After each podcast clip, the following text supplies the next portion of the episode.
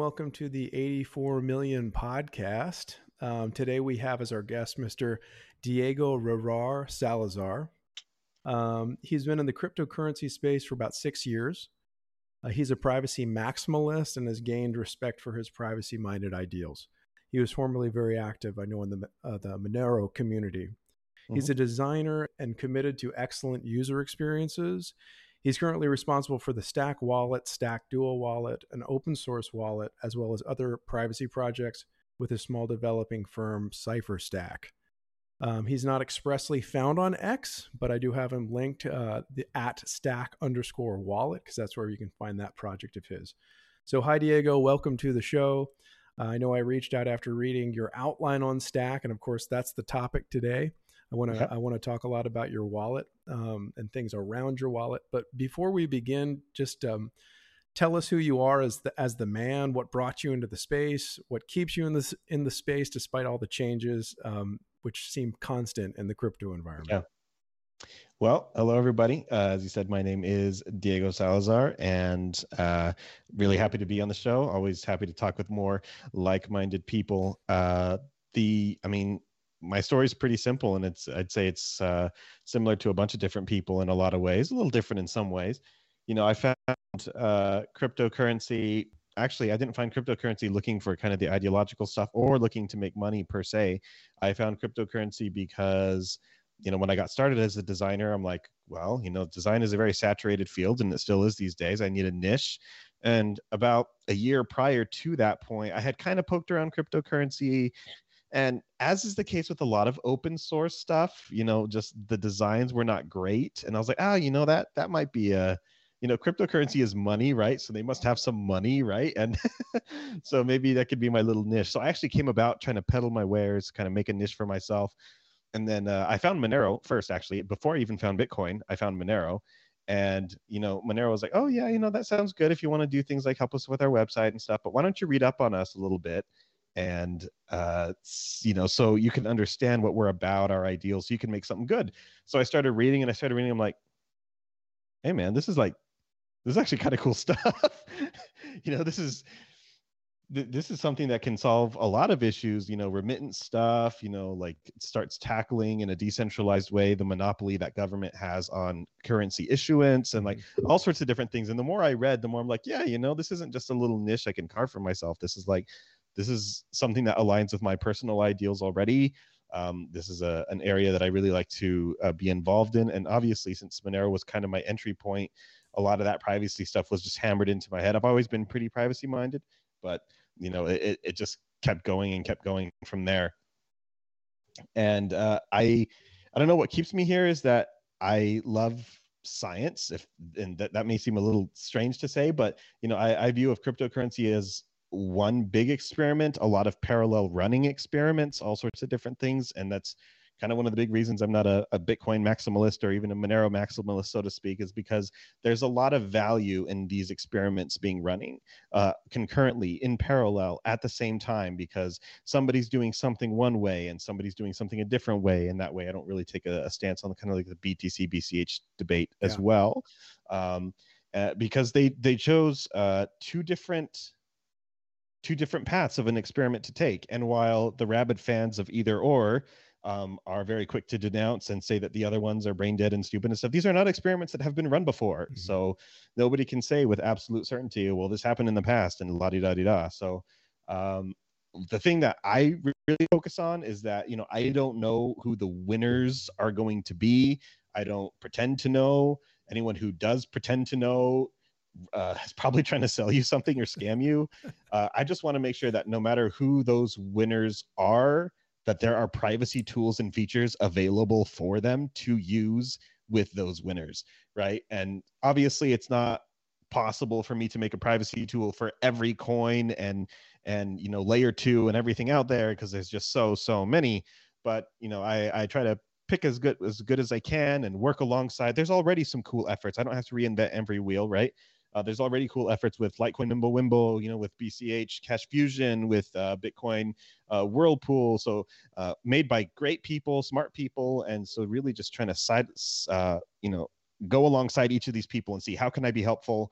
And a lot of those ways is in design because you got some really smart people, some really good cryptographers, some really good protocol designers, and they're like, and here's how you use it. And it's a command line, or it's a really it's a really ugly GUI interface. And I'm like, no, no, no, we we, we got to do better than that. So um then kind of one of the big reasons I started Stack Wallet, right, is because I just didn't feel that there was an and I know this is kind of jumping into the next question, so to speak, but it's exactly uh, the next question. But go ahead. yeah, exactly. Stack Wallet. uh, what, what's the deal there? Um, there, there's kind of a couple of reasons. Uh, all of the current multi-coin wallets. Okay, first of all, let me take a step back. Stack Wallet was made for me, right? I hold various coins, and I'm thinking to myself, I don't have a way to hold these coins safely in an open source way without installing 10 different things on my phone or desktop right? It's, it's just it's ridiculous. There are obviously things out there like exodus is you know the big boy in the space but they're closed source. Trust wallet but they are open core meaning the very core of their software is open source but all the stuff around it is not it's closed um, and I, I just don't think that's acceptable. I just don't think it's acceptable that we don't have a really good, well designed, completely 100% holding nothing back open source wallet. I get why the others don't do it. It's really scary because someone can just fork Stack Wallet tomorrow, and if they have a million dollars, they can market it better than I ever could, and mm. effectively put me out of business. And like that's scary. But you know, I got to put my, I got to you know walk the walk um, and not just talk the talk. And I am a big believer in open source. And so when I said, okay, well, I want something that's well designed for privacy stuff, I want something that's completely open source and it's not out there yet, I have to be the one to make it. And so, you know, uh, got got my little team together and uh, started on Stackwall. And that's kind of how our journey started. And uh, we've been trucking along for about a year and a half as far as Stack Wallet goes. Cypher Stack precedes Cypher Stack is the little design infrastructure research development firm that I have that you know works with different clients in the cryptocurrency space and out of it. That precedes Stack Wallet, um, and Stack is kind of Cypher Stack's first and flagship offering, so to speak. We did not take a traditional VC funded route, mm-hmm. so we are not sitting on millions to work on this. Uh, we have ways to monetize in the app, which is similar to other wallets. If you make swaps via the third uh, party swaps like Change Now, Trocador, Majestic Bank, we get a commission based off of those. Um, same with purchasing in app with debit card through Simplex. You know, we've, we've got a couple of ways to monetize. We're nowhere near in the black yet. Um, I'm basically funding all this out out of my own pocket. So if you can donate, please do so. Stackwallet.com slash donate but uh, in the meantime like it's it's good. It's fun. And we're able to uh, work on the things that i want to work on. That's kind of one of the benefits of not being traditionally vc funded right? Is that uh, nobody's coming here so okay but like how do we monetize further? And how do we monetize more? Like i can say okay let's work on the privacy stuff. Doesn't make us any money? But uh, that's the stuff that needs to happen. So in a four or five minute diary of a nutshell that's that's kind of me stack wallet all this kind of stuff. Okay, very good. I want to actually back up a little bit because I, I know you and I, pro, I mean, I'm not a coder UI UX, so mm-hmm. you've got that on me. But we've been around the space a little while. I think there's mm-hmm. some principles from the early days of crypto that we would still embody to a degree when they might have been lost on many other people, sadly. Um, but this idea of open source, I'm, mm-hmm. I'm not going to assume everybody listening to this podcast or watching on YouTube knows what open source is. So, why sure. is it important? What is open source and why is it important? Why do you value open source for Stack? Yeah. So, open source code is the idea that anyone is able to see the code, uh, manipulate the code, distribute the code, change the code. Um, anyone can contribute. When you think about things like uh, the software that we use on a day-to-day basis windows google skype all of these things has have code behind it. But nobody except for the employees that work on it and the businesses that own it get to see this code.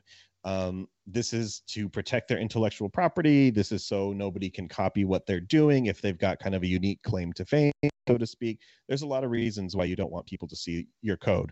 One of the many reasons people don't want others to see their code is because oftentimes the code is bad and the code is poorly written and there's a lot of holes and area and attack surface and they just don't want to expose themselves to that kind of thing.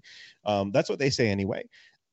Open source once again is this idea that anyone can look at the code. Anyone can copy the code distribute the code modify the code fork the code to do the same thing but slightly differently and we open source champions think that open source is actually safer because so many people get to look at the code and you're going to have some good actors and some bad actors. But over time just with so many eyeballs able to look at the code and try to kind of pick at it and tear at it and see what breaks and what works that uh, more bugs are going to be brought to light sooner hopefully of the vast majority of them by good actors that just want to see the code improved. And they can either point you in the right direction as a developer or make those fixes themselves if they have the coding capability and uh, make a request to modify the code that you can then approve or deny. Um, and in this way you can't just kind of roll out a feature um, that is i mean you can roll out a feature and if it's broken but like it's going to get caught by somebody um, and they're going to say hey you know I, I, was looking through your code and, and this is what we this is what we found um, so it leads to more stable more safe code in the long term but it also keeps people honest because let's say i was to start aggressively monetizing stack wallet you know, in a way that is detrimental to people's privacy by collecting their data and then selling it to third parties, which we don't do. Um, but let's say I started implementing that into Stack Wallet. Well, because my code is open source, uh, one of the things that I mentioned is the ability to freely copy and modify and put out your own thing. Somebody could say, "We don't like this way that the thing that you're doing here. We don't like the way that you've that you've done this. I'm going to fork the code, which is a which is a term that means copy your entire code base and make changes of my own to it and kind of distribute it as my own product. And uh, I'm going to do the, th- I'm going to take out those controversial things that you wanted. I'm going to take out that aggressive privacy, uh, uh, harming stuff where you take our stuff and sell to third parties and then distribute it. And then because that is the better way to do things, I would lose all of my users and they would go to that hypothetical wallet. Um, so it, it is a way to force people to be honest and ideologically consistent and not make decisions that are detrimental to their users because somebody will just fork it. Um, sometimes forks happen for good reasons like those. Sometimes they happen for slightly silly reasons like somebody says i really don't like the color that you chose of your buttons. You're refusing to change it so i'm going to fork it and make those colors the way that i want. And you know in that case maybe they're the only ones that use that fork and that's great or maybe everybody agrees and they go with that. So it, it's actually very interesting. It, it shifts the power play away from the software creators and towards the users which anything that takes power away from corporations and puts it back in the hands of people is the correct direction in my opinion.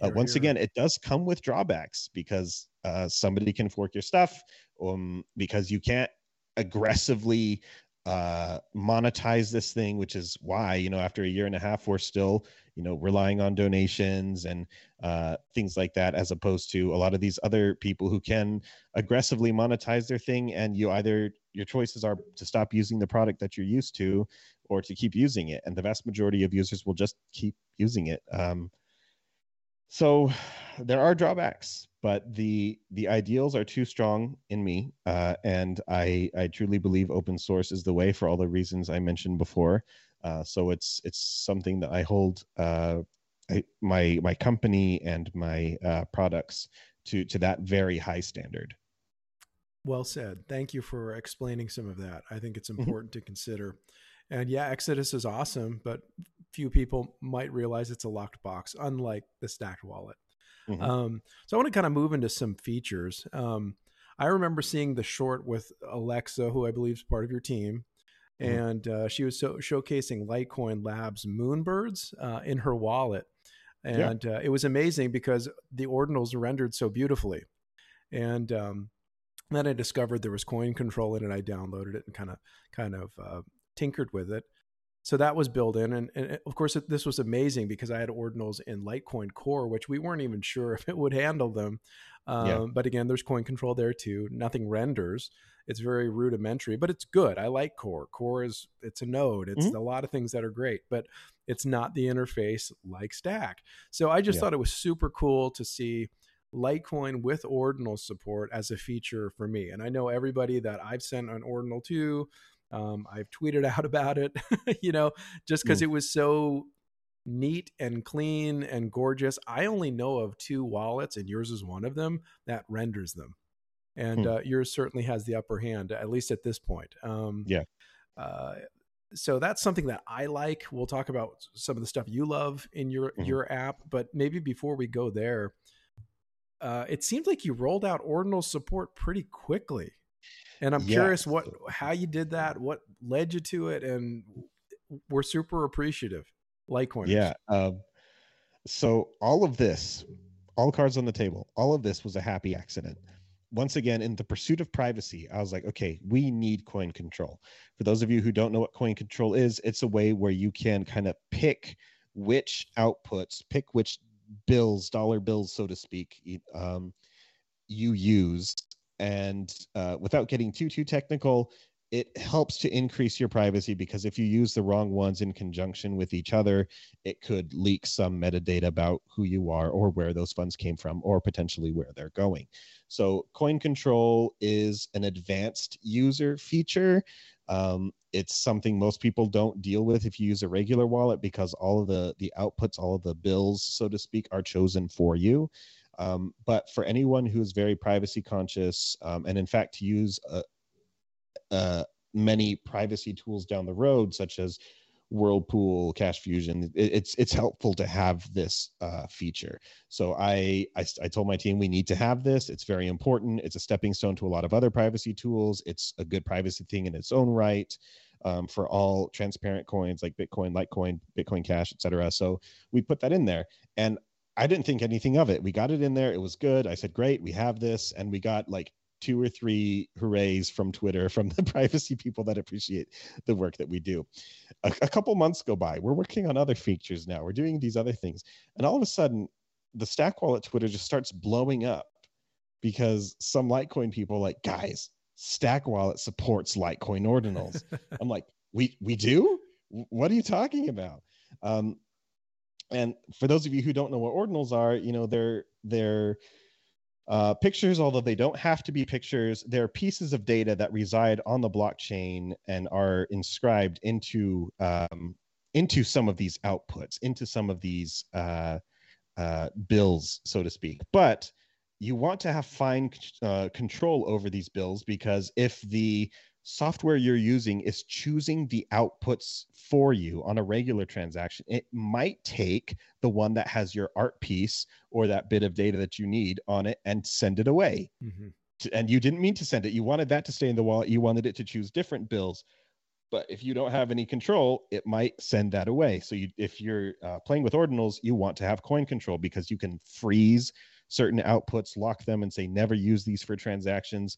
Um, and I just I just didn't know that most wallets, not just for Litecoin, but kind of in general, especially most mobile wallets, don't have coin control. Mm-hmm. They don't have the ability uh, to to do this. So like you, yes, you'll have some specialty ordinals wallets that will let you do that, but you know they they're optimized for for ordinals and non-optimized for regular transactions. So once again, this is an additional software I would have to download on my phone, one for regular transactions, one for ordinal transactions, and be sure not to mix those. Whereas in Stack Wallet, you could do both.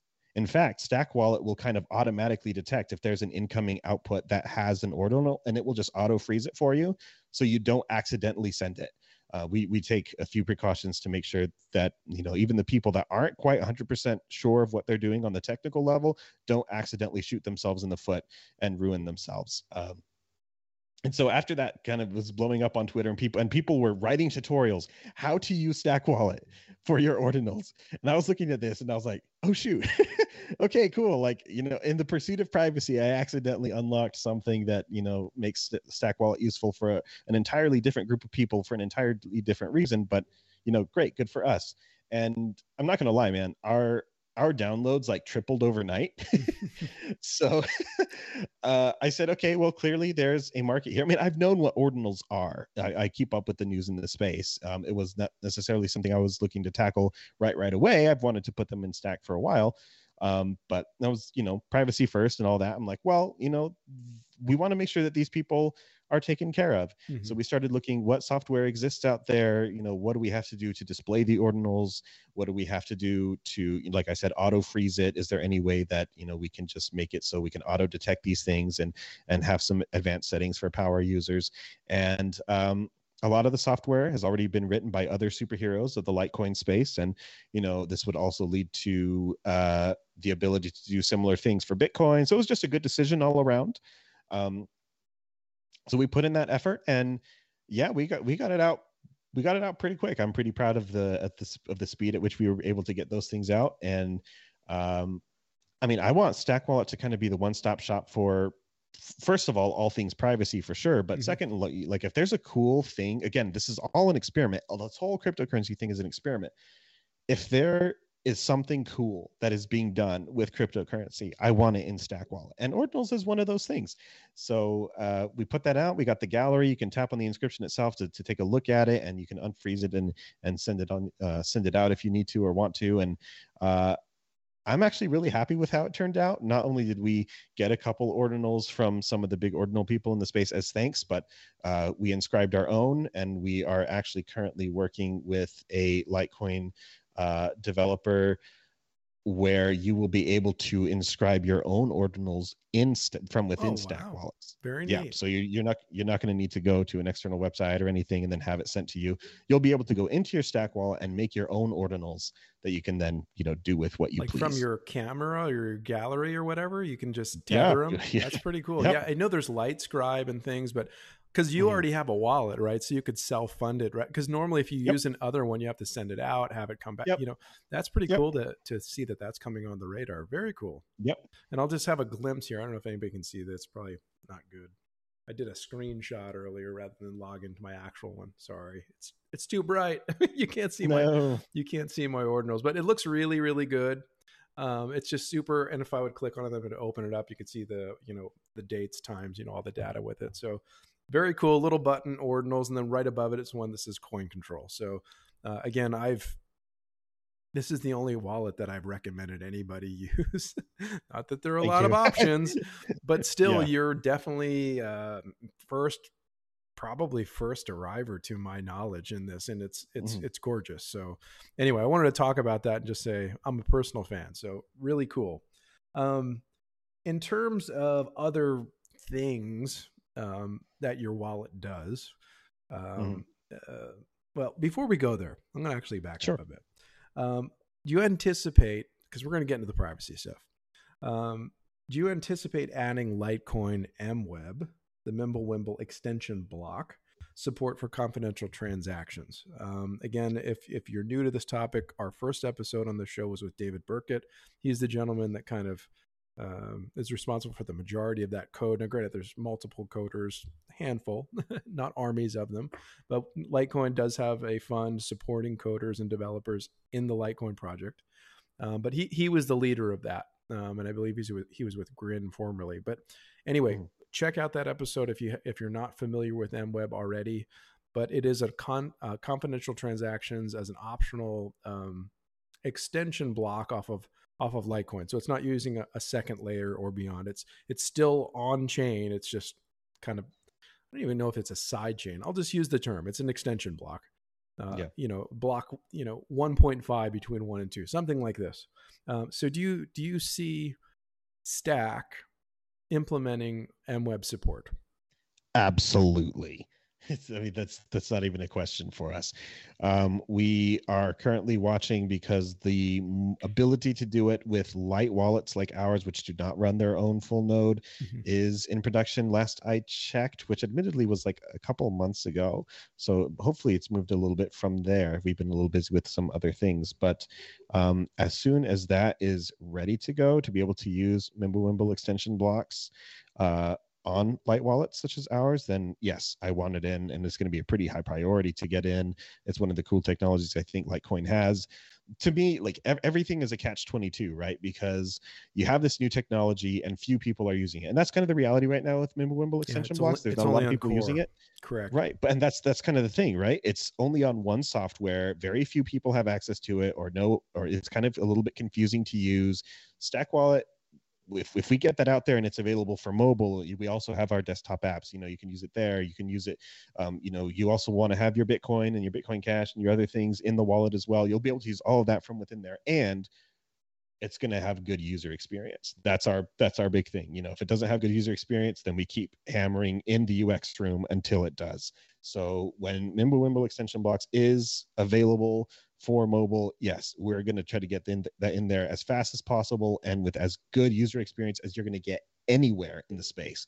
We are top of the line across the board, and uh, if I can brag about us, we have done a damn good job of making sure that our UX is really good. So you can mm-hmm. expect that same level, if not better, for Mimblewimble extension blocks, which I want in there 100%.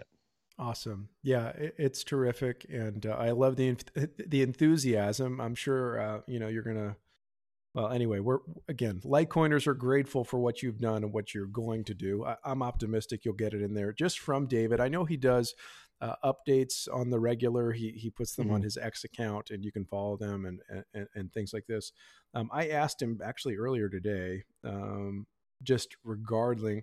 I said, any idea when the code for mobile will be ready ish, um, et cetera, et cetera. He said the spec for syncing MWeb transactions has been available for a while now. They won't be uh, able to actually sync until the new Litecoin Core release, but mobile devs should be able to get started on the code anytime. It's a non trivial task, so it would mm-hmm. take some time until we see uh, a mobile version. So I guess there's some things you can do now if you want to get a leg up, but uh, looks sure. like Litecoin Core has got to be there's a, there's a there's a new iteration of that that'll allow it to happen. And you know that's that's one of the you know go going into one of the downsides of open source non-traditional vc funding is that it's really difficult for us to work on these things without some sort of funding. Um, you know you had mentioned that there are funds for people to work on this stuff. I'd love to get connected with the people in the litecoin foundation or whatever it is and say hey if we were to make a uh, Dart library because that's what we're coded in Dart Flutter, which is kind of the the thing a lot of mobile stuff is in right now these days. Mm-hmm. And we would make it all open source, so it's not just going to benefit us, right? If we were to make a Dart library for Mimblewimble extension blocks, we would make it so that way anyone and everyone could use it. We're not selfish in that sense. And uh, you know, if if they were willing, if they were down to to help fund that and get that going, then I'd be I'd be like, give me all the money, and we'll do all the code, and we'll get it out to everybody, and then everyone can benefit. Yeah. Uh, um, if not, then we'll tackle it at our pace. You know, a little got to chip it out a little bit at a time as resources become available, and um, it's going to get in there. It's just a matter of you know speed and resources and stuff, but it's going to be it's going to be there and it's going to be good. Yeah, so. that's great. And uh, yeah, I can't speak for the foundation. You may be able to reach out to them. I know Charlie's been very generous in in many ways in in terms of adoption, and this is certainly a big deal. He's focused on i think it was four years almost between his hmm. first mm. like mention of wanting this to to it actually activating last year so um at, uh, but i know in the litecoin community i mean we recently forked uh the mempool into lightspace.org so we have that now it's gorgeous mm. and you can look into the blocks uh, i think we're working on that with dogecoin too uh, hmm. Indigo Nakamoto on X has led several bounties, so I think at hmm. minimum we could do a community bounty for this for sure. Okay. Yeah, so that'd be neat. Just a heads up. and a call to the awesome. Litecoiners listening and to Indigo, and I'll reach out to him. Um, was Litecoin always supported in Stack? Um, no. We we launched as like Bitcoin Monero Firo. Firo is another really good, excellent privacy coin. And uh, we built up a few things around there, but Litecoin was one of the first editions because because it's Litecoin. You know, it's it's it's got the respect, and it, I thought it deserved to be one of the big boys up there with us. So uh, it has been supported for quite some time now, but it wasn't there at launch. We launched pretty small on purpose. Uh, just so we could, you know, get it out there and then see what sort of bugs arose and kind of thing. Because if we launched with seven, eight different coins and then there was issues with all of them, we'd be running around with like chickens, you know, headless chickens. And uh, but once we stabilized a vast portion of that database, then all right, let's get let's get the Litecoin in. Let's get let's make sure that's a part of it. So uh, we definitely wanted to make sure that that Litecoin was uh, one of the first guys there. Very good. And in terms of you have Stack and then you have the Stack Duo. Did Stack Duo come first, and what differentiates the two? No. So Stack Duo is Bitcoin Monero only, and that happened as a result of Um, a fair amount of the market in regards to Bitcoin maximalists were like, well, we love Stack, but you know, just a bunch of other coins increases the attack surface and all that kind of stuff. And so uh, it would uh, there was enough people talking about wanting something that was Bitcoin Monero only that uh, we felt it was worth putting out. Um, there were several people that wanted Bitcoin only, but one, there's already a lot of Bitcoin only wallets out there that are, you know, decently okay. They they have the most funding out of everybody. So, um, but two, I mean, Monero is just as OG in my opinion. I can't I can't launch something without Monero, man. Like Monero's got to be in there. Um, so if you use anything beyond Bitcoin and Monero, Stack Wallet is going to be the one that you're going to want to use. If you, for some reason, are listening to this Litecoin podcast and only want Bitcoin and Monero, then Stack Duo is the one that you're going to want to use. Um, it's it's been a learning experience and very frustrating because having to maintain these two different code bases on two different repositories is very annoying and so we are actually working um, as one of the up and coming features on a very flexible modular code base where you should be able to just kind of uh, give a couple commands and choose which coins you want in the stack wallet and the others won't even appear. So in theory you'd be able to make a litecoin only wallet from a stack base wow. if you really wanted to go that direction. Um, and once again this is kind of scary right? Because uh, this is something that we feel is necessary for us to upkeep things like stack duo and stuff in a way that makes sense but also you know it would allow people to that don't really care for any other coins the maximalists of any coins wherever they may be to have something. But i myself don't plan to put out uh, a Monero only, a Bitcoin only, a Litecoin only, a Bitcoin Cash only, which means that other people probably come in and, and make those and um, off off the flag of maximalism may take away some of my potential users. Which, but you know what? Um, you got to do what you got to do and you got to again open source keeps people honest right it, it keeps it puts power back into the users and as as a business person it, you know that's scary but as a person that wants to leave a legacy behind and improve the world and uh, make sure that people can have the things that they want to have um, that are uh, good and in line with their ideals then that's the direction that stack wallet has to go. And that's you know an idealistic commitment that we have. That's good. I, I like what you said uh, in one of your other conversations. I forget which one it was about how um, Monero was what everybody thought they were getting into with Bitcoin, mm. but it's actually yeah. but it's actually realized. And of course, with Litecoin getting this kind of fungibility layer, while it's not mm-hmm. perfect privacy, if you stay in MWeb and never peg out, just MWeb to other MWeb, it's pretty darn private. Mm-hmm. Um, but it is it is opt in, and uh, that allows for some advantages too um, you know, liquidity, et cetera. I think South Korea was really the only country that like pulled it from exchanges after MWeb mm. launch. But other than that, didn't really have much of a trouble or much trouble, I should say. Um, let's detour a little bit. Um, and mm-hmm. I actually do want to talk about Monero.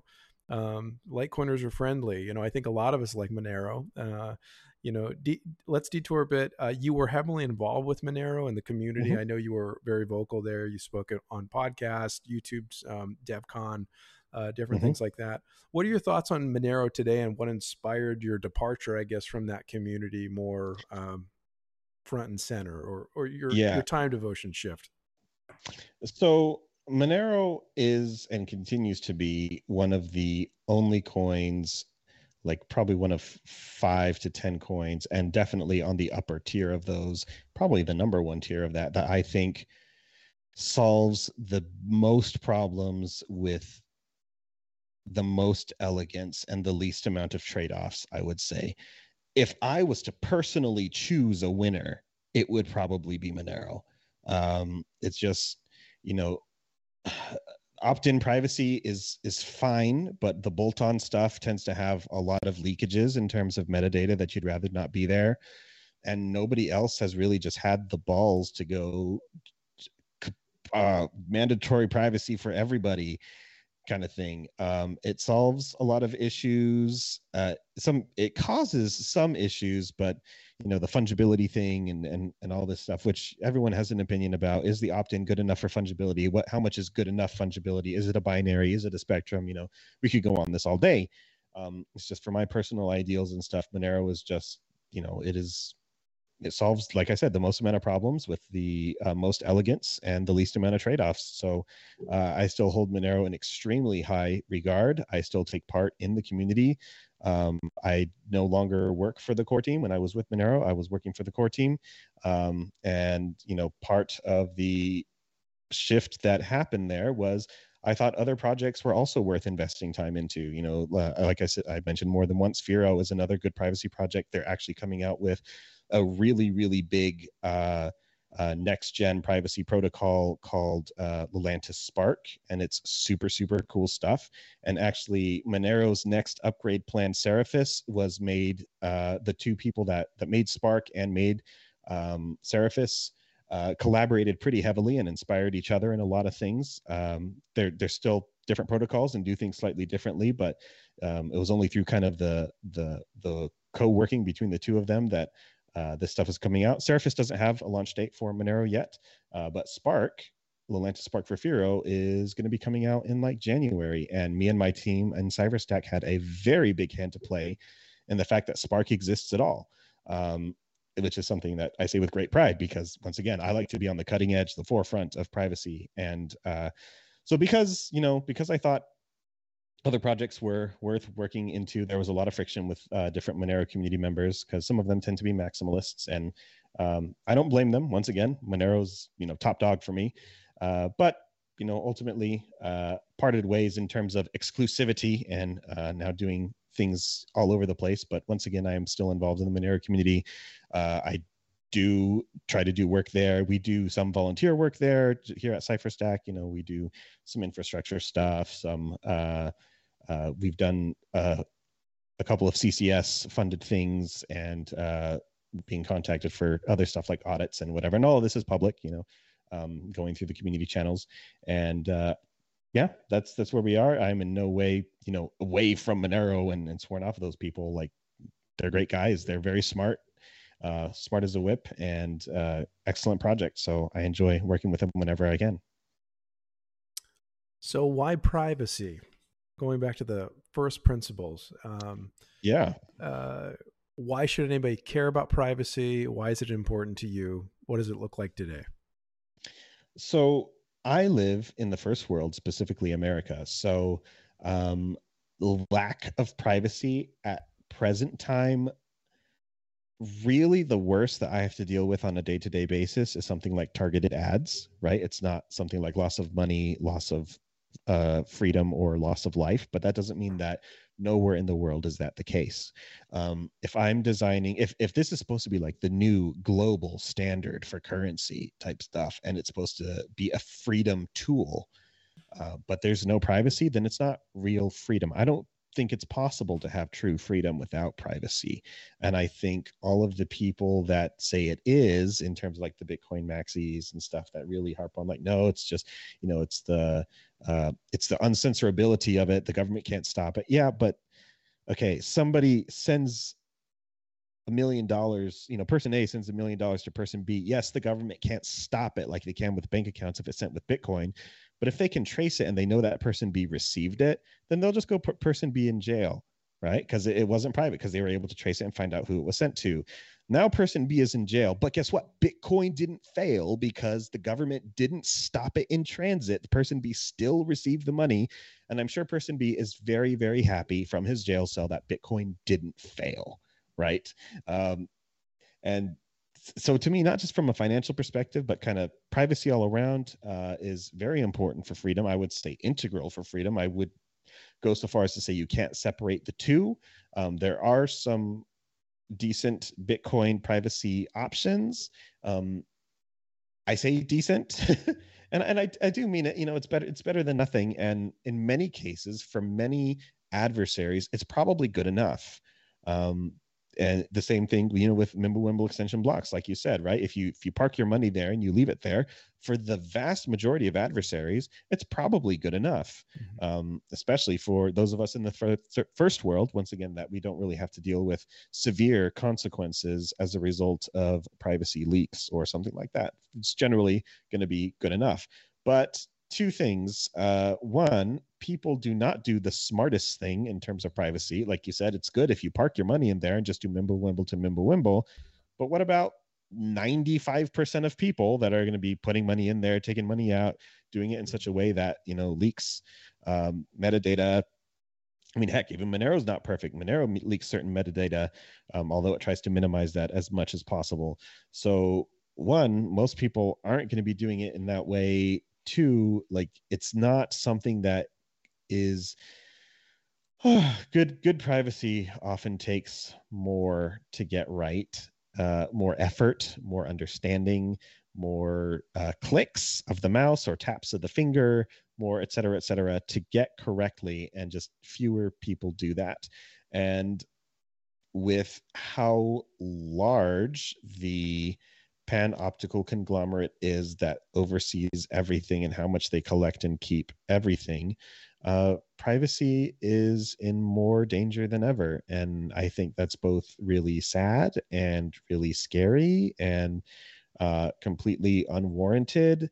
People are treated like um, criminals in waiting rather than kind of innocent until proven guilty. Again, speaking from an American perspective here.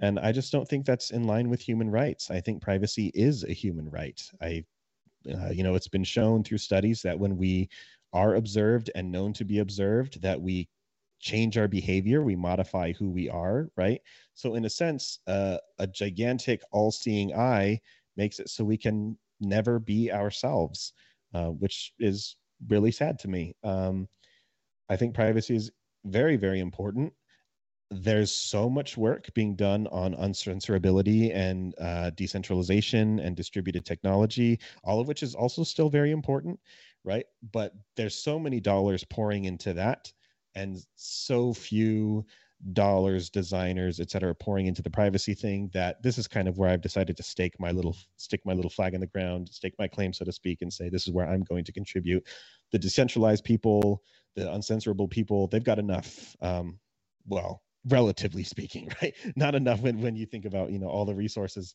out there that could be uh, put to this stuff but they've got definitely more um, than the privacy people do. And you know, it's tough, man, because privacy is a completely separate discipline. You, you have people that think they understand because they're like, oh, I understand blockchain. I understand how it works. And because I understand one thing of this kind of technology, I must understand other areas of technology like privacy. Digital privacy is a completely different animal. It's a completely different field that requires different specializations and understandings of game theory, cryptography, all this stuff separate from distributed technology like blockchain. And so you have all these people, and they're everywhere, even people that we look up to in terms of big Bitcoin voices or big voices on Twitter or you know whatever the case. They just don't have a clue. They don't have a clue how any of this stuff mm-hmm. works. And they speak with this authority, and everyone's like, well, according to this guy who I follow, and he's very influential, he thinks that this is enough or this is good. They, they have no idea. And not just is privacy a different separate discipline altogether, but understanding how privacy works with an open distributed technology like blockchain, how they actually mesh together, how to bring these two worlds together in a way that makes sense with the least amount of trade off. Um, isn't a horrible pain to use that's something even you know that shrinks the field of people who understand all this to an even narrower degree which is which is a bit of a shame I totally understand it. You have to know so much, and you, you you only have so many hours in the day, man. I got a wife and kid, right? You know, I got things that I got to do. Everyone's busy. Not everyone can spend all 24 hours of their day looking into this stuff 24 seven. Um, but I'm very proud to say that Cypher Stack has been on the cutting edge of so many privacy advancements um, in cryptocurrency in general. Um, if if you've heard of a privacy project, we've probably had our claws in there at some point in some way, uh, and I'm really proud of what we've accomplished there. And uh, I this is where we make our difference, I guess. So why privacy? Because this is where I feel where we can make our difference. We've got the team, we've got the people behind it that understand privacy, um, and we got the passion. We got the we got the skills and we got the passion. So here we are. Yeah, I I think more the more privacy is a baseline, um, the better it is because yeah. it takes a lot of effort. And I know a few things, but there's no way I can claim to really be. And sometimes I don't care. I mean, and that's mm. hard too because it's like you hey have man, you sometimes have, sometimes I don't. I know there's so much voluntary surveillance, right? You know, we're on Twitter and here and there. Yeah, but it, but it's it's interesting because sometimes you use, you know, a VPN, and then other times you don't. So you kind of have like two stacks of data, and yeah. then that looks weird. Yeah. It's like yeah. if everything was just baselined, I'll say fungible in the term of, you know, every dollar, regardless of where it's been, is equal to every other dollar. Um, if we kind of had that for data, would be get better. But it needs to. We need developers like you to kind of institute it, and of course, governments to a degree. I mean, it's better to have government agree with you than to establish something despite what the government thinks. you know, mm-hmm. uh, we we like to think there's there's some uh, qualities of maybe good government or better governance. sure. um, you know, but that's not the case. So a lot of people are clueless in terms of privacy. Some people don't care about it, but then you have different stacks of people that are fine, but they're using it, and yeah. that looks weird because everybody else isn't, and it's just really kind of uh, kind of a mess. Uh, the digital environment's amazing, but it's like yeah. has the capacity for everything to be surveilled. Sure. Uh, whether I mean, it's in you, a private you, you touched... bucket or if it's a government looking or whatever. Yeah. But go ahead. You you touched on a very important point that you know sometimes we just don't care and like i like i interrupted you even I don't care sometimes, right? Uh, I do have a uh, PGP key. How often do I send emails on it? How often do I decrypt emails that I receive that are uh, PGP encrypted? Not very often, right? It's it's only when something is just like I don't even have to think. That's why I like Monero, right? You, I just send it and it works, and mm-hmm. boom, there you go. With Bitcoin, you gotta, you know, um, you got to use the whirlpool and you got the coin control and you know cash fusion for bitcoin cash and these things right um, and i try to make those as, as easy and nice to use as possible but it's got it's got to be brain dead simple it doesn't make you go out of your way much at all because if it makes you go out of your way even more than a little bit even I shrug my shoulders sometimes and go, "Eh, I'll just do it the regular way yeah. or the, the other way." And that that's that's kind of the goal of Stack Wallet is that unless privacy technology reaches a certain UX threshold, mm-hmm. it will not be used. Yeah. It will only be used by enthusiasts, only be used by the the the, the passionate hobbyists. Um, so really, when Stack Wallet has a commitment to UX, it's yes because we want people to use our product and we want cryptocurrency to be easy to use, but we want privacy to be that easy to use. Mm-hmm. Otherwise, nobody's going to use it, right? We we just came out with Cash Fusion for Bitcoin Cash uh, they did a Flipstarter which is like their little fundraising shindig and and we got uh, funded to do a dart library of cash fusion which is their primary uh, privacy technology. And it came out really good where really you just kind of click a button uh, and it does it for you. Um, and that that was kind of that that is kind of a feature um, of cash fusion in general but uh, we i think we improved on that. We reduced the number of clicks. We you know cash fusion has like 12 different steps that are all scary sounding and we've kind of distilled those down to uh, five different steps uh, under the hood you're still doing all 12 steps but mm-hmm. as presented to the user this is you know what's happening oh, so it's, it's, more understandable yeah. and so people know people can uh, be empowered by that information of what exactly is going on with their coins and how easy it is to use once again Firo has similar to zcash you know Firo has uh, the ability to privatize your coins or non-privatize it. We we've we really worked hard and distilled it down to one button. It just says anonymize funds, and you tap it, and it just works. Wow. And your funds are just private, right? Um, if it's not that easy to use, people aren't going to do it. And so at Stack, when we have this commitment to UX, really, it's so that way we can expand this privacy pool for everybody. Because for digital privacy in particular, privacy is all about how big of a crowd you're hiding in and how um, homogeneous that crowd is if your crowd is too small, if it's only 10 people, then even if somebody guessed at random, they still have 10% chance of finding you, mm-hmm. right? Um, and if your crowd is huge of a million people, but everyone's wearing black shirts and you alone are wearing a yellow shirt, then it doesn't matter how big that crowd gets. It's you're easy to 100% find. 100% chance. Right? Yep. Yep. So in that sense, the crowd has to be big and homogeneous. And so we work uh, very hard to make it so that way under the hood. A lot of the homogeneous portion happens under the hood. You want to do things that are not non-standard. You want to do everything in a standard way, so that way everyone looks the same. Um, but we increase the crowd size by making it easy to use. So you just like tap the button and off you go to the races, and now all of a sudden you're uh, you're contributing to that. You're both benefiting from that big crowd size from the people before, and also uh, contributing to how big that is. And going back to Litecoin, Mimblewimble extension blocks, we touched upon the fact that very few people are using it, right? Mm-hmm. Um, well, we hope that Stack Wallet will be a, a, huge resource beyond the core wallet that will expand that um, much much bigger um, because now it is available on mobile. Now it is available to just kind of one tap and you're in Mimblewimble, right? You're in an extension block. And uh, that's going to be a benefit for the entire Litecoin ecosystem and a huge win for privacy as a whole. Um, I agree with you. I'm trying to look here on the MWeb Explorer to see what the current, uh, how many uh, Pegins are currently in as of today. 21,900. Not a lot. 21,900 yep. are pegged in currently. I think the highest it was was I think 300,000 over the summer. But again, this is only uh, within the Litecoin Core ecosystem. Yeah. So for you for you to integrate that in the future to Stack, yeah, I mean, I wish you all the success in the world to mm. reap the benefits to your app um, because it's providing a gigantic service in your privacy environment. Um, I know on your website uh, it actually says, I believe, near the bottom. Um, about interest in other Mimblewimble coins or protocol? Yes. Yeah, we we do have uh, Mimblewimble experience because we work with Epic Cash, which is a Mimblewimble uh, based coin, and uh, they are both they are integrated into Stack Wallet. You can use it right now, and Mimblewimble is is quite the chunky beast, man. It is it is something else. Uh, so we have been through the highs and lows of Mimblewimble, um, which is why I believe that you know when we jump to Litecoin uh, and the Mimblewimble extension blocks, uh, it's not going to be that big of a jump for us. We've already we've already dealt with the lowest of the lows that Mimblewimble has to offer, so there's going to be no surprises for us. Um, and uh, check Epic Cash out. It's it's pretty neat. Also, privacy minded people they do their best to try to maximize privacy and stuff. Pretty neat neat people, um, and it gives me a lot of confidence because Epic Cash works and does decent stuff. Again, I don't think privacy is as strong as Monero, but um, actually, it, it, was looking into Epic Cash that made me look into Mimblewimble.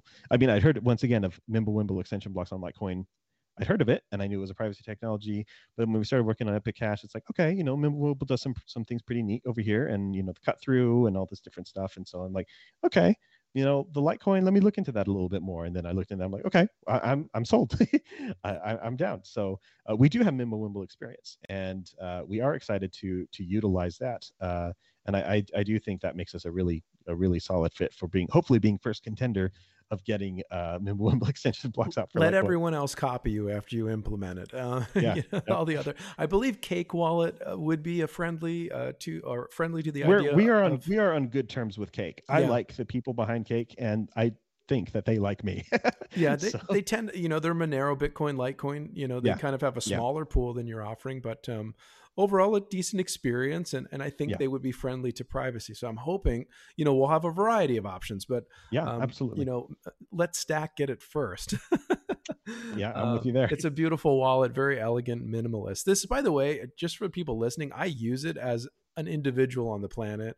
This is not a paid conversation. There's no advertising here. This is just goodwill conversation, as I say, between Diego and myself. I think it's important for me to hear about this, and I think this sort of information is important for you know anybody in the Litecoin community, um, anybody that follows the podcast, etc. But um, you do need to check out the Stack wallet. Um, just we talked already about some of the privacy things you've done. Anything we missed? What do you have kind of as a baseline, just default, or maybe there is opt-in too? But what sort of things are you doing for privacy? Like is there Tor? What else is going on yeah. in the wallet?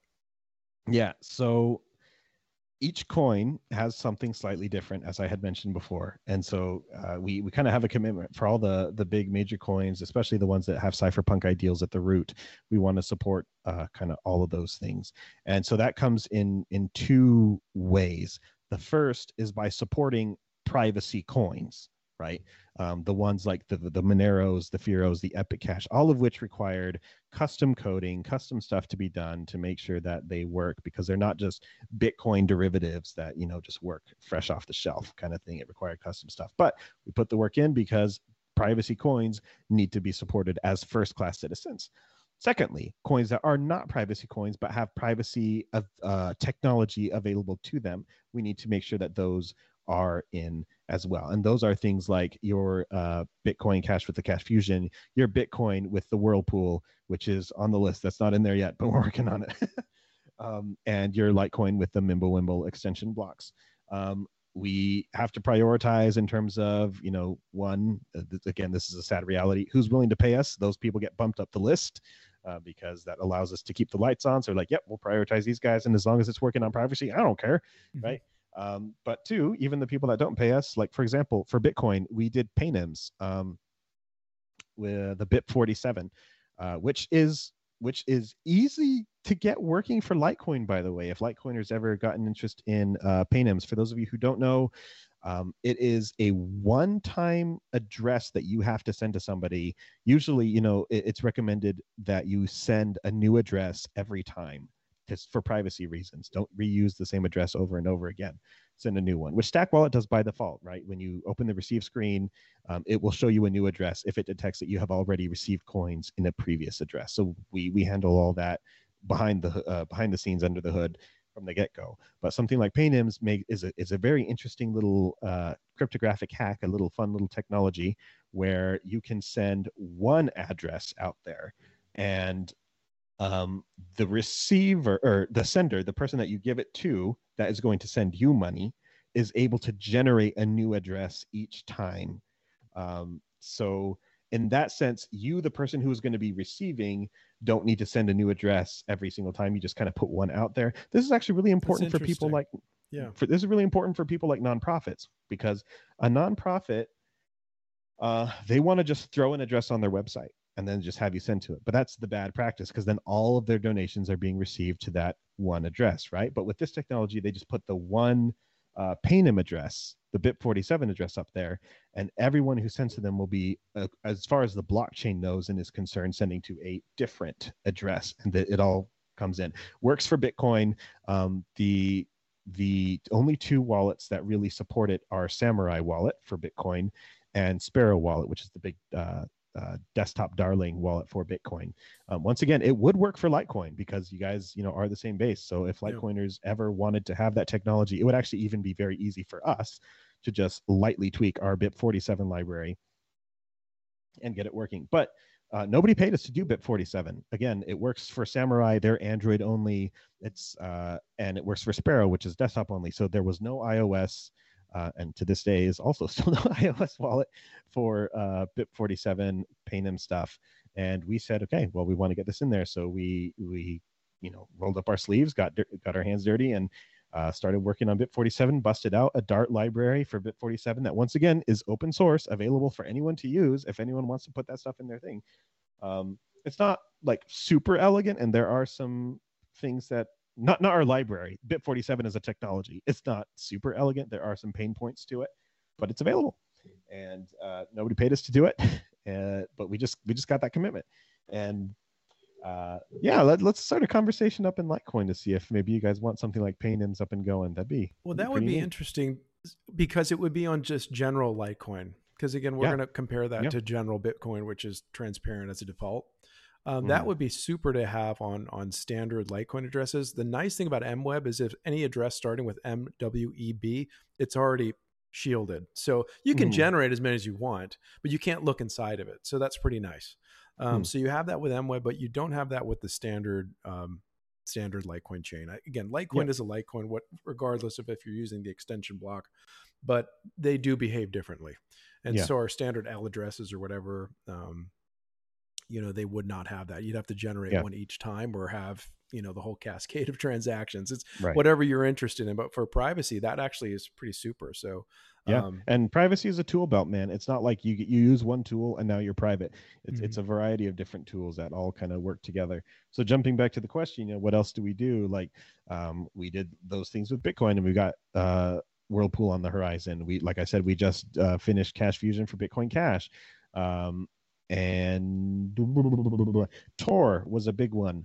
Uh, a lot of wallets don't have Tor baked in, especially iOS wallets, because iOS is much stricter about processes that they allow to run in the background or at all or whatever. And it's only been it's only been recently, um, in the past year, year and a half or so, uh, which is not a long time, uh, that Tor has been kind of available on iOS. Mm-hmm. And we're one of the first and few wallets that has a baked in integrated Tor that you just tap on. Because otherwise, you have to tell people, okay, download your Stack Wallet, but also download Orbot, which is a separate app. And then I want you to open that first, tap the Tor thing, and then you have to go into the settings and make sure that Stack Wallet is routed through that. You lose people. You lose people by step 2 Mm-hmm. Whereas now you say download Stack Wallet, you see that onion, tap it. Okay, now you're using Tor. yeah, that's that's That good easy. though. That- I mean, more Yeah. people are. I mean, crypto generally the space. You know, all ten plus thousand coins, however many there are now, twenty thousand. You Yeah. know, but it's expanded dramatically because the user experience has improved. I mean, the old Yeah. days, why people weren't buying Bitcoin at a dollar or three dollars or Litecoin at two dollars because nobody knew how to do anything. You know, Yeah. so um, the space will only grow with user experience and it's already yeah. dramatically grown because of user experience Yep. so uh, more will be revealed with all of that but that's that's amazing what you're doing with the app um, do you have any concerns with the gatekeepers if you will like uh, apple you know um, apple Yes. the app store google play microsoft the custodians or the gatekeepers as i say Yes, I cross my fingers every day that we don't get kicked for some stupid stuff. And it hasn't happened to other privacy, more bigger privacy projects like Tor, who does have, you know, an Android app and stuff. It hasn't happened to those people. So if it hasn't happened to them, we should be safe. But that's not to say that they're not going to come for everybody all at once, or um, as is often the case, especially with the uh, the walled gardens that are the Play Store and the iOS App Store. They sometimes um, apply their rules that they do have very unevenly, letting certain apps slide and other apps not. Mhm. So we could be we could be kicked and other people not. So in, in that sense, it could come as a surprise um, to us. Yeah. I, I do I, I am I am concerned because the entire direction that our society is moving is one of less privacy over time, for sure, and privacy being vilified. So it is concerning. And in this sense, there is a big gamble here that I may not be able to make any of my money back before somebody throws the hammer down and okay, no more privacy. But you know, once again, uh, I got to walk the walk. I got to put my money where my mouth is. And if I if I'm like a big ideals guy, well, I can't just go talk about it on Twitter. I gotta I gotta make the tools. I gotta do something about it. Um, and that that that's really what I keep coming back to every time. Every time I get scared about the money, every time I get scared about you know getting shut down, about you know well, am I putting myself out there as a privacy person that I'm going to be target? I'm putting a target on my back. I'm like, but if I don't do it, who will? Good question. That's a great question. And uh, I think we do need to stand on principles, whether or not they're popular. Mhm. Um, and I think the genesis of Bitcoin was all about that. If you look at it and think about the Yep. first inscription with the chancellor on the brink of bailouts and Yep. a, a currency with a limited, uh, finite, ultimate number without arbitrary inflation and you know centralized powers you know it's all goes back to those things so uh, i personally applaud you um, you know we we need to stand for these things regardless of the casino that the space has become um let's see i was gonna what did i want to add to you here? Oh the worst case scenario if you were to have an issue with one of these gatekeepers i mean it's not it would just be what delisting? Because they're not going to remove it from Yeah. your phone. I don't think they have that capacity. Maybe yeah, i'm wrong. Yeah, and if it and if it's on Android, it's not the worst deal in the world because we would still be able to distribute through F-Droid. N- Make no mistake, our downloads would drop dramatically, but you would still be able to get it either through F-Droid or just get the APK and put it on. It's a bigger deal if the App Store uh, cuts us out because there's like no way to put anything on an iPhone except for the App Store correct although that is changing in Europe uh, be, because of anti-monopoly, antitrust laws that I don't remember if it's every country or if the European Union as a whole or it's just specific ones, but they are being ordered to allow third-party apps um, onto their iPhones, which they will follow only for the required countries. They're obviously not giving up their iron grip and 30% yeah uh, commission they get on everything everywhere just because one country says says so. Um, but we've all that's why we've also got our desktop options because you know your Linuxes and your uh, Mac OS and Windows, uh, you could put pretty much everything on there. So the one that would be a big blow is definitely iOS. We really wouldn't have any way to circumvent that um, unless we remove all the privacy options and just put it up as a regular crypto wallet, um, which might be an option. or we hide those features really well.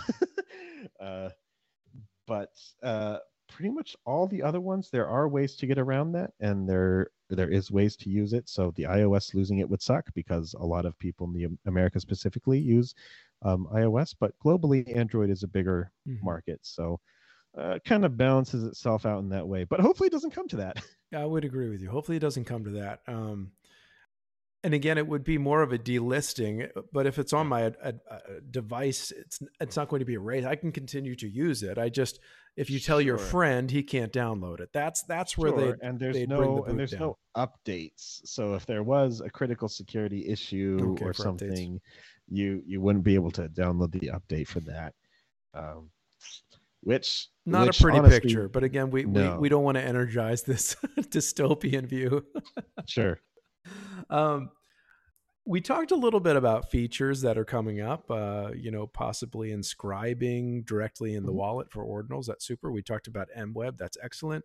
Anything mm-hmm. else you want to share um, in terms of what might be coming down the road for Stack? Yeah. Yeah, I mean, so all of our work is uh, available to see publicly. If you go to our GitHub repository, you can see the code as it happens day after day as it's changing. Um, so none of nothing is nothing is private in that sense and if you look at the different branches of the code base you can just with the names that we have on them you could probably guess pretty clearly what we're doing but the the next couple of batch of upgrades are going to be invisible upgrades in the sense that we're redoing the way that some wallets are done under the hood it should make for less um, bugs overall, which we don't have many, but there are there's the occasional one that pops up. And if we just restructure some things under the hood, it should basically take care of all of those.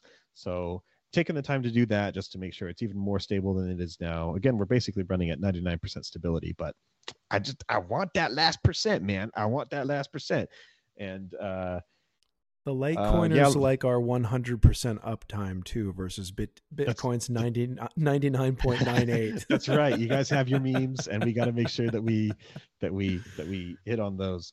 Um, so that's coming up as always we got new uh, themes in the works i don't know if you noticed but if you go to uh, stack wallet settings appearance you can download different themes that we have for Stack Wallet, some more hackery ones that are all black and orange like Monero, or some more pleasant ones like Ocean Breeze and and Forest Theme.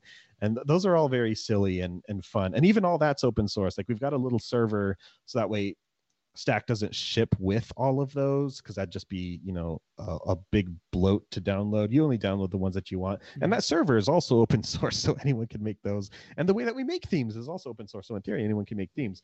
Um, I've actually been toying back and forth with making a uh, a Litecoin theme, just as thanks to the Litecoin community for all that you guys have done in terms of, like I said, tripling our downloads overnight and stuff for the ordinals people, and and making something like that. So uh, that that that's a fun thing. That after this next batch of things, when we kind of take a little bit of a breather and work on some lighthearted stuff, that that's probably first in line. Um, but other than that, uh, Bitcoin Whirlpool is going to be coming here pretty soon. Lelantus Spark, like I said, they're launching their thing in January, so we're making sure we're ready for that well ahead of time. Uh, more privacy features, um, uh, more fine-tune, fine control, advanced features like the coin controls, but we uh, we want to extend those. We, for example, Taproot uh, for Bitcoin, which Litecoin has as well, does it not? Correct. Yep. Yes uh, yeah, we're working uh, working with the Peercoin people. They have made a really cool library for that, and want to be we want to be a part of that. So, uh, and everything that that unlocks. Um, yeah, that's that's kind of what we're doing so far. A little bit less conspicuous. Tor was our biggest conspicuous upgrade. Like, oh, we got Tor now, right? That took, oh goodness, that was like a year long journey. um, and so we're taking a bit of a breather, doing some of the invisible work. So um, unfortunately, it's a little bit boring for the upcoming months, where it's like Stack will be more stable than ever, and if you've already had zero issues, then you probably won't notice. But uh, um, and unless you use other coins and stuff, uh, you you may not see different things at all. But um, keeping a very close eye, especially now that you told me what you just told me with David Burkett about the Mimblewimble extension blocks. Um, we'll actually probably take a look at that spec now that I know about that in this upcoming week and start uh, plotting out what it would take to make a Dart library of this. I know we're, we'd still be waiting on the core upgrade, but hey, the the uh, the library could be ready to go. So as soon as that drops, it works for us. Yeah. Um, and back to the ordinals deal, you had to tripling in a bear market. So um, yeah, God forbid things happen and and and and uh, how do we say celebrations return and, and and the environment and climate just with the the whole price side of things changes. So for sure, for may sure. there be And I- bright bright days for for Stack and all of us. When I mean we're still here, but you can Yeah. tell the general sentiment's been down for a while. It's it's pretty, Yeah. pretty terrible. It's like crickets everywhere. And you know, like you said, a lot of it is due to the casino that the space has become, which is Yeah. kind of sucky, but it is what it is. It what are you gonna do? is. Yeah. What are we going to do? Well, you're doing some things and it's very good work. Um, why don't we go to the FAQ and then we'll land this plane? Let's do it. Okay. So didn't have a whole lot. I, I don't, I still don't always publish these broadly. So we only have about three. Um, that's Okay. more my fault than anybody else's. Um, but let's see. Uh, Lighthouse AI on X. Um, and that's the only place we really field these. We don't really go on other channels. Um, he was interested in MWeb. We definitely touched on that today. And he said, maybe which countries does he notice a lot of user activity occurring if he has access to that sort of metric? I don't know. So the app stores themselves, Google Play and Apple iOS, the App Store, uh, they do give us metrics for those. Not because we love to collect those things. Um, and in fact, if you download off of F-Droid or the APK or our website or whatever, we don't keep any logs of anything um, eh, for desktop and whatever. But for the Play Store and the App Store, the majority of it is coming from America. We've got a big clump in Argentina. We have a few countries in Europe that are pretty strong, and Australia as well. We've got, um, and a smattering of of people here and there. Oh, the UK also. We've got a decent a decent number in the UK. That's, I mean, not super surprising to me. Uh, it's probably about what I would expect. Uh, a lot of first world countries there. The Argentina thing was kind of cool. We have a, again a, a decent clump there, but that is only a fraction of the fraction of the fraction of the downloads that we have because we have a fair number of users that do download through F-Droid or do download through the GitHub repository, um, or use the desktop software, which we don't track anything anywhere from. So we don't keep any logs. So that's as much insight as I can give into it. Um, yeah, that answers that question. Good deal. Okay. We have Luke Wright. Um, he says he's hiking in Canada. Can't say a whole lot because his signal's bad. He just wants to thank you. He says, Thank them for all the support for Ordinals. Truly, we are extremely grateful. Great work. And of course, he's with Litecoin Labs and, and uh, he's doing a lot of other things. We had him on the Yeah. show earlier as well. So, Oh, cool. Awesome. Awesome. Yeah. If if you guys haven't tried out the ordinals thing and you own ordinals and you haven't tried Stack, give it a go. Uh, I'm I'm really proud of how it turned out, and we've got some more you know tweaking and stuff to do on there to make it more obvious when you're sending an ordinal and stuff. Uh, so we've got we've got some we got some work to do on there, but I'm really I'm really glad of how it turned out for the time being. I think it's excellent so far. So if it gets better, we'll all be impressed. Uh, I think it's the best thing to look at so far in the space. Um, last one here. It's from uh, Master BTC LTC Shan Baloo. He says he'd like to learn more about the people on your team. Yeah, uh, pretty much all of us have a Monero background. Uh, just you know, as I was in the different community, uh, as I was in the Monero community, uh, and people either left to do different things, or we kept in contact, or what have you. As I was kind of building the Cypher Stack team, uh, I was just you know talking with a lot of people. I'm like, you know, I kind of want to do something with design and and research and development. And uh, some people were like, dude, I I would be in. And so I, I built a team around me that is pretty much, you know, now that I think about it, it's pretty much 100%. At, at, the, at present time, it's 100% Monero based. Uh, we did have a couple people coming and going that uh, were and were not and stuff, but at present time, our current team is pretty much Monero based. Um, and uh, that's how you know we're good people. We're the smart, we're the smart, respected people of the Monero community that all value privacy. Um, you know, I, I went in with my little backstory, but uh, you know, one of the Monero Research Lab researchers works with us. Uh, he doesn't work with Monero Research Labs anymore, uh, but he was very excited with what I was starting, and he uh, decided to hop on my train after he had he had left Monero Research Labs, and it had been about six months. Um, but I had gotten in contact with him and and talked with him about this. He's like, yeah, I, I want in.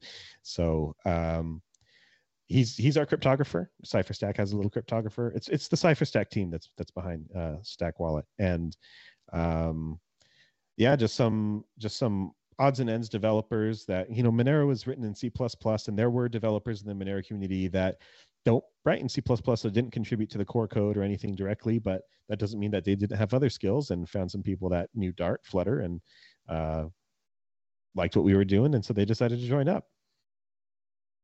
So okay. hope that gives some insight. I don't want to divulge, you know, being Monero people, they're we're a little bit, you know, tight-fisted in regards to our own privacy, but we all we all have that background. We all have that privacy background, and um, uh, pretty much everyone that yeah I have has a has a good has a decent design sense. Even the developers. So we're those two those two core things of privacy and user experience are are common ground for the entire Cypher Stack team. Good deal. Uh, I know you also have a podcast. You've started to publish some video, you know, podcasts and things on on your YouTube channel too. So uh, yeah, it's not just yeah. a wallet. You have some kind of uh, information sessions too, and sit downs with other folks in in the crypto world. Yeah, we've got a Stackcast, and uh, we burned through a lot of people, so we haven't uh, not burned the bridges, but you know, just put out so much content uh, so quickly that we uh, we're not coming out weekly anymore. But would love to have you on at some point, and you can just let us know what's going on in the Litecoin world, and um, those come out when they come out, and we always ping our community. You can go, you know, onto our Telegram. We got a Discord. We got uh, a Matrix if you're on Element, and uh, just you know for updates and what have you. So. Um, yeah, you can go and we'll go watch the Stackcast. We talk with pretty much all of the coins that we have on there, just leaders in the different communities and what they have to say. So Okay. Well, it's been a pleasure, sir. I think I think we've done well today at this time. Um, we're running at about an hour fifteen, about what we normally do here. Um, it's been a pleasure having you on the show. Um, Litecoin community is grateful for what you built, and uh, it's inevitable that you're going to have more folks at, from Litecoin alone coming to your project. Not to mention the other coins you support in those communities too. So, uh, anyone interested in an, uh, a minimalist, elegant, gorgeous, extremely easy to use wallet, you got to check out Stack. Um, like I said, I I use it and I love it. And I don't like mobile wallets, but I realize there's a place in the world for it. And I think a lot of people need them because they don't want to deal with core. They don't want to deal with desktop. They want yep. something in their hands. And to be fair, for commercial purposes out in the world, we kind of need mobile too. So yep. I, I personally need to come to agreement with that as well. Um, any final words from you, sir? No, it's been great having you guys. Uh, was, I'm not plural. Stackcast having you on, but no, it's been great being on your show, and uh, really enjoyed the Litecoin people. And yeah, when that ordinals explosion happened, like I kind of talked with more and more Litecoin people, and you guys have just been a delight from beginning to end. So really appreciate you guys and your community and the support that you've given us. It's it's really great, and we plan more for you all in the future. Diego, thank you so much for coming on the thank show. You. Thank you. See you, everybody.